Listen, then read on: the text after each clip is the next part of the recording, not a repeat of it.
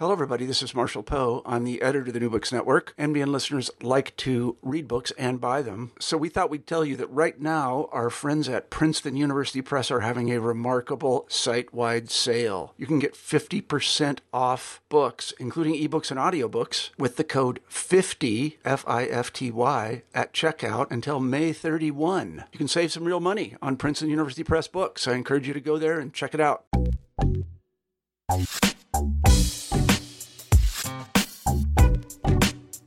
Participation can is tricky, and I think that in the Design Justice Network, we're very interested in um, meaningful and deep participation and accountability uh, and sharing of benefits, whatever they may be, whether that's monetary benefits or credit for who came up with this thing, um, with everyone who's involved in the process, including um, community folks who may not identify as designers or product builders.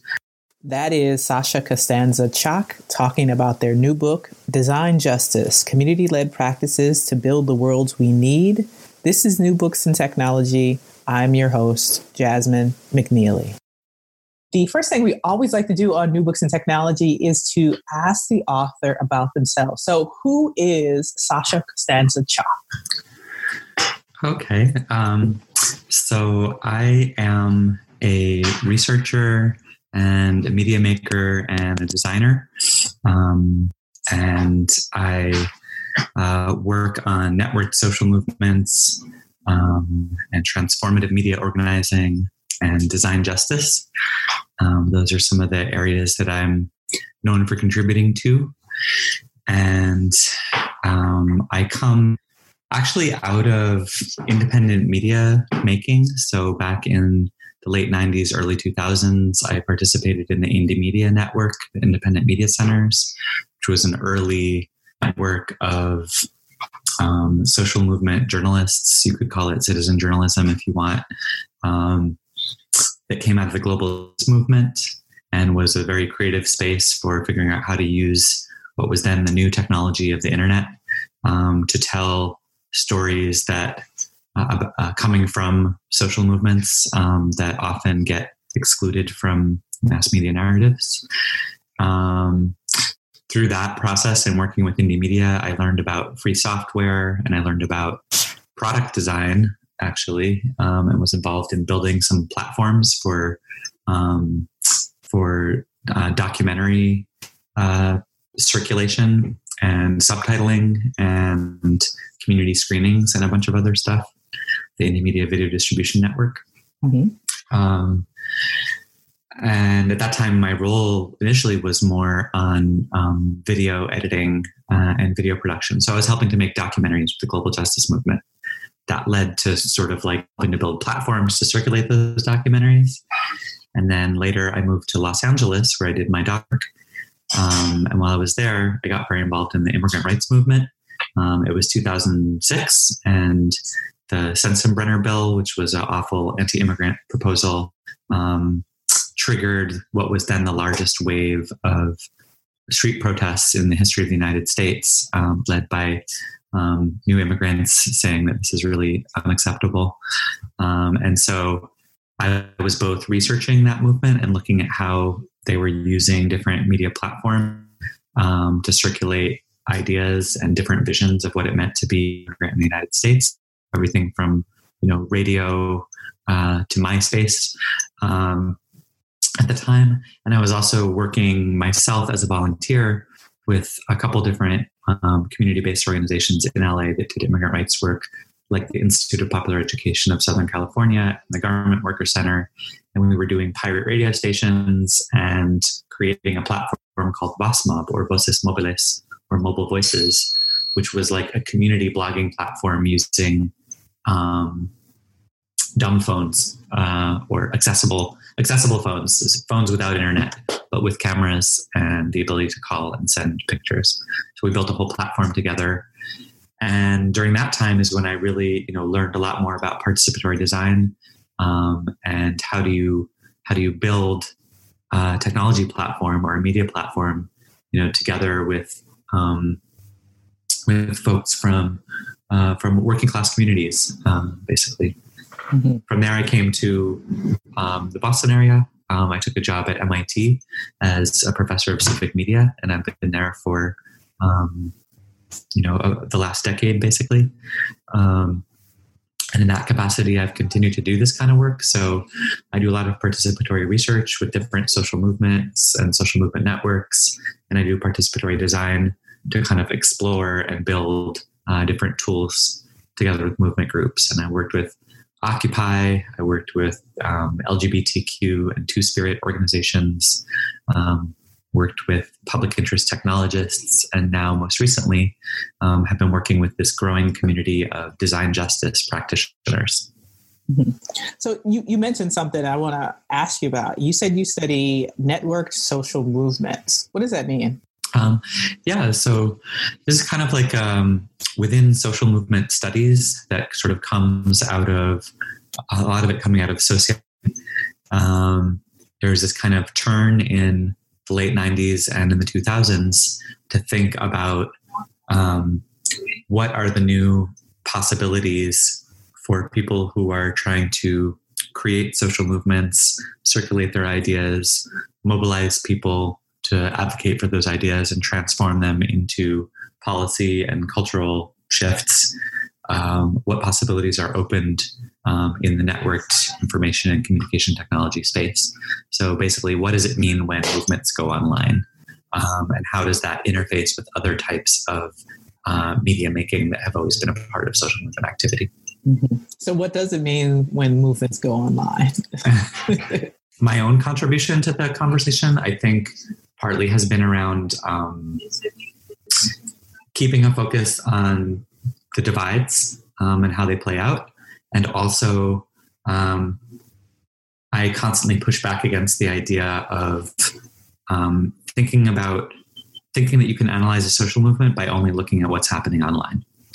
Um, because social movements are about people organizing and mobilizing with one another.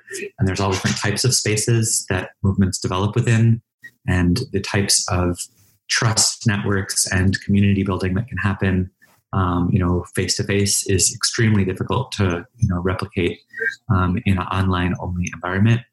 And that doesn't mean that i'm saying there's no movements that are primarily online first or even quote unquote only. Um, but in general i'm interested in the way that networked communication tools become a new part of a complicated media ecology. And that means we have to think about how movement ideas and proposals circulate across the information space from broadcast media, which continues to be incredibly powerful, you know, television, Fox News, um, satellite radio, um, print media still drives a lot of the news, you know, cycle. Um, and how that interacts with both the social media space and also other forms of communication um, that happen face to face or in your neighborhood or through um, you know zines and printmaking and posters and flyers um, and cultural spaces. Um, so i'm interested in the like thinking about how they all interact together. Um, and i talk about that in terms of a transformative media organizing in a newly complicated media ecology. How do we get to design justice? What does that mean? Okay. Uh, so I talked a little bit about how um, even from the early 2000s, I had started, you know, personally getting involved in different projects to build new um, media platforms like the Indymedia Video Distribution Network, or um, we built a project called Transmission, um, which was like pre YouTube uh, a platform for video activists to um, share video and short documentaries about work they were doing locally. Um, during my time in LA, I got involved in building this VozMob uh, platform for mobile uh, community journalism by day laborers and household workers. Um, from the Institute of Popular Education of Southern California. And so through all that time, I was kind of learning more and more about how do you um, how do you design and build um, a platform. Um, so basically, product design, and I was learning how to facilitate teams uh, of people that included the end users who were going to be using the platform, um, software developers who were doing back end and front end, and graphic designers. Um, um, and how do you, yeah, how do you work together with a team to build um, a working product, basically? Um, so I learned about free software and agile development methods and drew a lot from that space and also from friends of mine who were working in the tech industry while also um, trying to figure out what does that look like in the context of a community space um, like IDEPSCA, the Institute of Popular Education, um, where people may not have a lot of computer literacy, may not have broadband uh, in the home, um, may not even have you know internet on on cell phones. And so, yeah, how do you figure out um, how to build together with um, communities that, through reasons of hundreds of years of settler colonialism and historical oppression and racism and xenophobia, et cetera, et cetera, et cetera, and capitalism and all of it have been excluded from um, access to uh, the latest um, you know, tools and computing skills and tools. Uh, so I would say, like early on, that was this was well before um, the concept of design justice was something that um, people were talking about or had developed. But um, I was learning about participatory design methods and a little bit about the history of that type of work, um, because there's a long history of people kind of asking that question. Um, certainly in computing, but also in other domains, um, in architecture, in, in, in product, in industrial design, um, um, in, in many different sort of design subfields, there are histories of uh, radical designers thinking about what would it mean if we were spending our time um, and using the skills that we've developed um, to support the creation of a world that is more liberatory and inclusive and ecologically sustainable rather than um, mostly spending our time um, building things um, to make capitalists extremely wealthy. Um, and, or to frame it another way, um, building things for the 1%. Um, so there was this so sort of different different histories uh, of participatory design, collaborative design. Um, there's also been a turn, um, frankly, even in the corporate sector um, toward what's also often called human-centered design.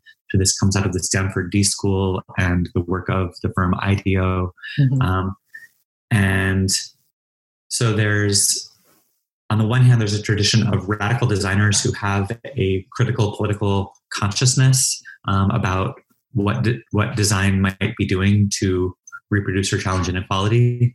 Um, and then there's also a parallel track of um, people from the corporate sector and increasingly from government saying, um, if we don't include end users in design processes from the very early stages, um, that makes it harder to build things that really will work to solve the top user stories that will solve people's needs. Mm-hmm. Um, another way to think about that is how smart people sitting in a room alone together will have an extremely difficult time building useful tools or interfaces or processes um, for something that's in a domain where they don't have any lived experience. And that's something that's recognized across the board, including in the private sector um, and in, and in uh, state uh, led processes, as well as in um, radical design or social justice design spaces. Mm-hmm. Um, so I had some of this sort of you know background, had done some of these you know projects before, and then in 2015 and in 2016 in Allied Media Conference, uh, which is an amazing space that happens every year in Detroit, where thousands of people from mostly around the US, but also internationally get together uh, and share strategies for media making, for uh, liberation. Um, I have been part of that space for many years. And in 2015, 2016, this community of people started to emerge within the Allied Media Conference around this concept of design justice. Um, so um, designers from different spaces were getting together at AMC um, and saying, you know, how can we um, shift the design field on the one hand to be more inclusive so that it's not mostly, you know, the senior people in many design firms are still, you know, uh, straight white cis men. Um, you know, how can we shift this so that there's uh, greater diversity of people getting paid in design professions, but also um, how do we rethink design beyond just highly professionalized uh, practice to um, a process that could potentially include people from different social movements and from communities that are marginalized under white supremacy, heteropatriarchy, cisnormativity, ableism, settler colonialism, um, and other systems of historical and structural oppression and exclusion. Um, how can we rethink that and say what what would design as a field be like if we reimagined it to be about amplifying um, community ideas and community voices, um, asset based approaches, community led approaches? Um, you know, what would we have to reformulate um, that we've learned as designers from our different respective fields, whether that be graphic design, human computer interaction, architecture, landscape design, et cetera, et cetera, um, to do this type of work in a different way. This is a quote from the introduction to the new book. Um, mm-hmm. The Design Justice Network was born at the Allied Media Conference in the summer of 2015 when a group of 30 designers, artists, technologists, and community organizers took part in the workshop Generating Shared Principles for Design Justice. The workshop was planned by Una Lee, Jenny Lee, and Melissa Moore, and presented by Una Lee and Wesley Taylor. Um, and so there's this group of 30 people get together, make a set of principles, which then start circulating really wide. Um, and at this point, there are now over a thousand people have signed on to those principles. Um, and um, there's a membership organization called the Design Justice Network that now has about 150 uh, um, paid members. Um, it's a sliding scale, and you can also donate time um, rather than money. Um, but that group is now organizing local meetups in different cities um, and different spaces to think about what do the design justice principles look like uh, locally and to organize um, different types of activities, design projects, resources, and a community uh, of people who share uh, this this general approach.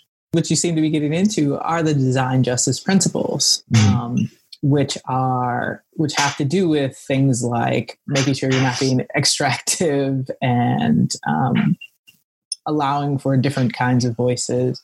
So when you were were you a part of creating the design justice principles?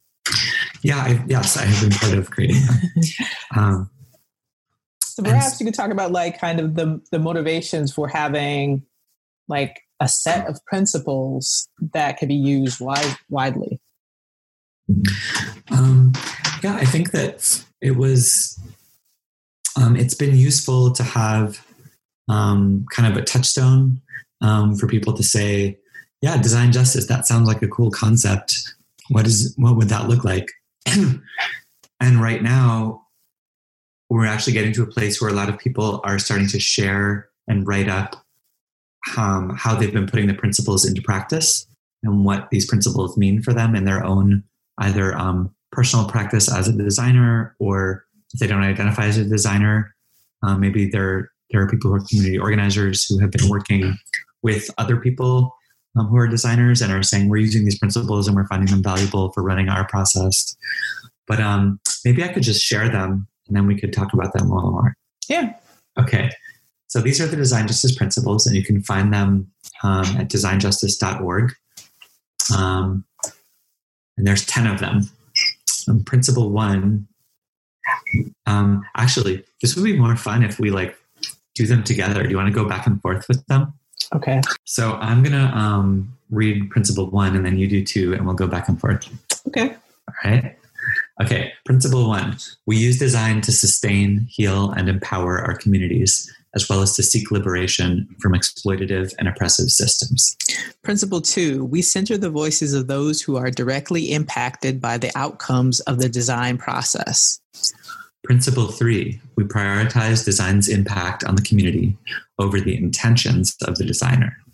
Principle four, we view change as emergent from an accountable, accessible, and collaborative process rather than as a point at the end of a process. Principle five, we see the role of the designer as a facilitator rather than an expert. Principle six, we believe that everyone is an expert based on their own lived experience and that we all have unique and brilliant contributions to bring to a design process. Principle seven, we share design knowledge and tools with our communities. Principle eight, we work towards sustainable, community led, and controlled outcomes. Principle nine, we work towards non exploitative solutions that reconnect us to the earth and to each other. And I'm going to read Principle 10 with you. Okay, Principle 10. Principle 10. Before, Before seeking, seeking, new design, solutions, solutions, we, look for, for what is it's already working. this is not working.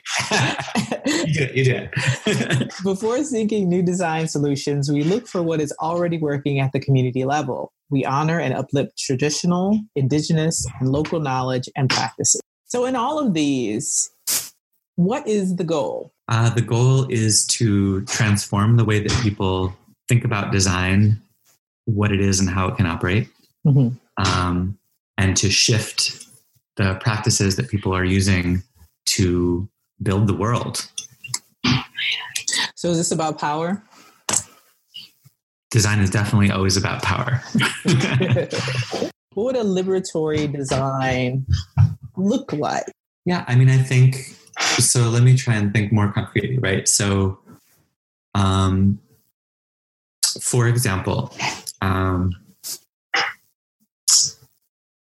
one shift would be um, as people are building new tools and products and applications. Um, there's this tendency, there's like a, a techno solutionist tendency um, that is pretty rampant in our society and culture where um, it's kind of like tech bro mentality. Mm. It says, oh, let's hack healthcare and fix it. And I'm going to, you know, make a new app. There's an app for that, would be the catchphrase. Um, and so the idea is that people um, who often, frankly, are privileged white cis men, although not exclusively so, we'll kind of get together and say, I think there's potential uh, because this system seems to be pretty broken. Um, and so let's solve it with a technological fix. And if we get enough smart people in a room uh, and get some venture capital, we can create a new application and we can find a way um, to fix it. And I think a lot of that is well meaning. Um, but principle three says that we prioritize design's impact on communities over the intentions of the designer.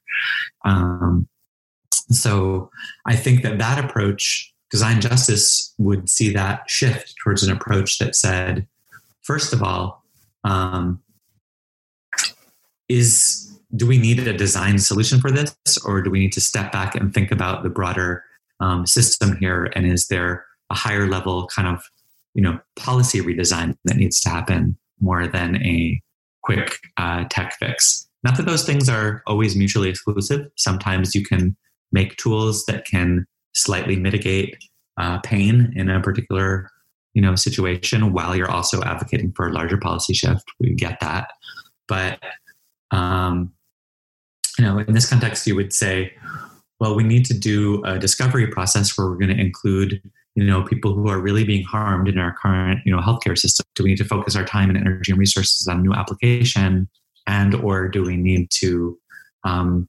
look around the world for examples of other better functioning systems that deal with this problem? Like most of the advanced economies that have a universal healthcare you know system. Mm-hmm. uh, so one shift would be um, that early on in any design process rather than jump right to a technical fix you would say what's our, what's already working, um, and do we need a, a tech fix, um, or are there other other intervention you know places? then when you've if you have identified an area where you think there does need to be some you know design intervention or innovation again it's like you'd figure out how do we how do we find the resources um, to get people who are going to be most impacted by this um, whatever it is that we build at the table from early on as co-owners of this process. And ideally this is something where the proposal would be coming from that community directly and then the designers are just supporting that. Um, so right now for example there's a really interesting conversation happening among um, nurses and frontline healthcare providers who have started to like um, read about and work with design justice principles um, and so apparently there's this whole community of like hacker and maker nurses um, who for um, years have been sort of, you know, hacking um, both medical devices um, as well as, you know, processes um, at the point of care. Um, and doing really innovative, interesting stuff. But then the, the people who often receive the big grants um, to do medical device innovation, it's it's doctors. Um, and so the design justice would say, well, maybe that needs to shift, um, which doesn't mean that like no doctor should ever be a medical device innovator or designer. It's just that um, if there's this whole like community that's um, coming up with really creative and interesting, you know, redesign um, because they're spending the most time like at the interface with the patient. And of course, nurses, that's like gendered and raced um, differently than you know uh, doctors within a stratified medical profession. Um, you know that maybe we would it would make sense to allocate you know more resources both to uh, nurses and nurse practitioners as well as to uh, organizations that um, advocate for patients and patients' rights that um, kind of come out of um, communities that are most harmed by medical disparity, um, and that through that combination, maybe you would come up with some really um, interesting new approaches to device and process uh, redesign. What do you hope people get from your book? Um, I hope that people get a mix of inspiration um, about, you know, I, I, really tried in the book to do a good balance between um, critique of the ways that some of the existing design systems are broken um, inspiration in terms of the way that there is such a huge community of people who are trying to think about how to do design work differently in many different fields, and also uh, some history, because I do spend a fair amount of time in the book looking at history and theory um, around um, different ways of doing design and different ways of thinking about what design is and how it works. Um, so that's I think that's what's in store for readers of the book, and I also hope that people take, you know, there's a lot of there's a lot of high level ideas in the book, although I do try and ground it um, with a, with a lot of examples as well. But I really, you know, hope that people from different fields will take some of the concepts and ideas in the book and remix them and uh, work with them and write about and share um, what it means to apply some of both the design justice principles and some of the other concepts in the book um, to their field. Mm-hmm. And how do you, just like as a, as a follow up to that, how do you employ design justice in the things that you currently do, whether it's teaching at a university, doing, conducting research, um, advising community groups, those kinds of things?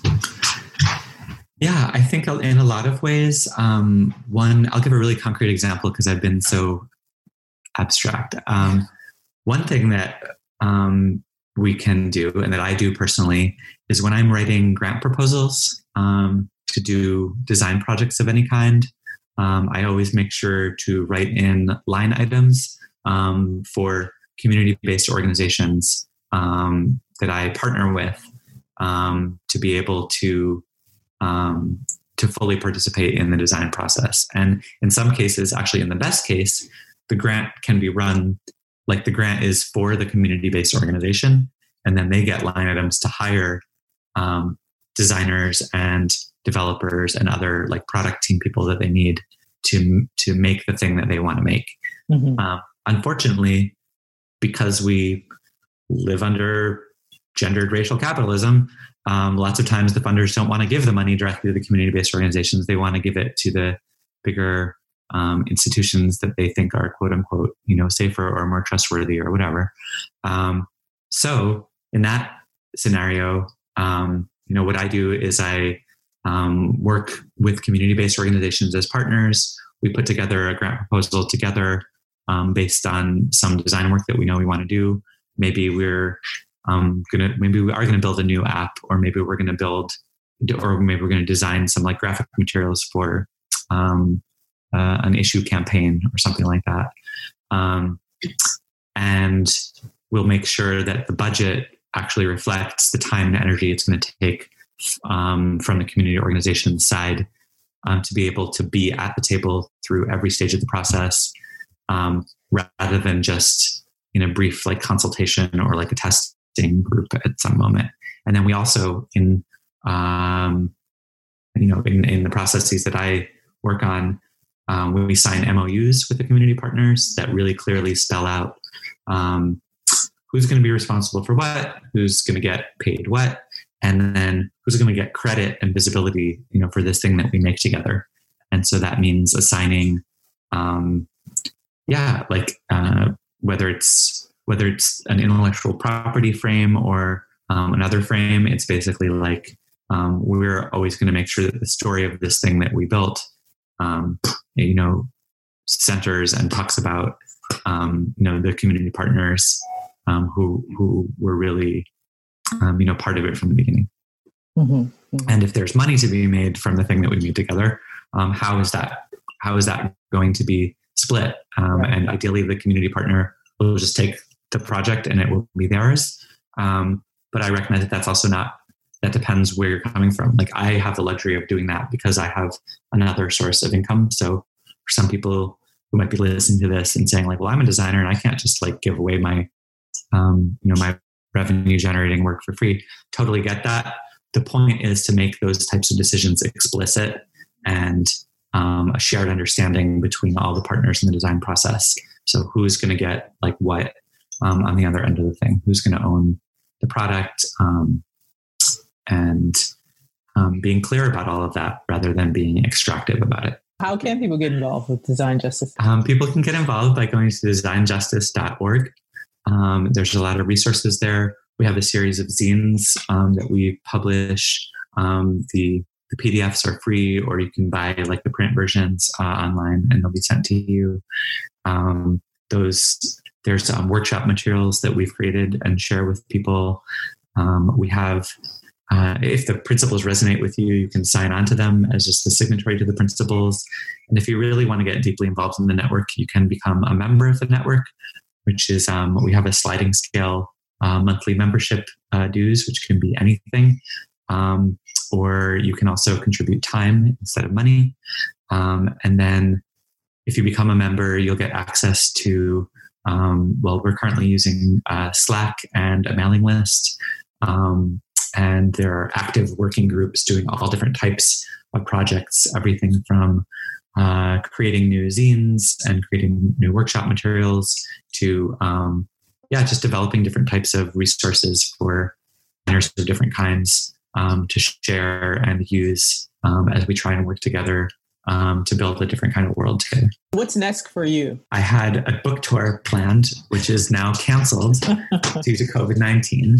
Um, so I am actually exploring different creative ways um, of sharing the book and talking about it with people. So I have a couple things that are you know lined up um, um, that you can learn about. I think probably by uh, going to my website, schock.cc, or by following me on Twitter at schock, S-C-H-O-C-K. Cool. Well, thank you for, you know, talking to me today and talking about design justice. Yeah, thank you so much and stay safe.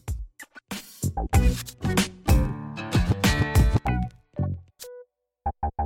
you.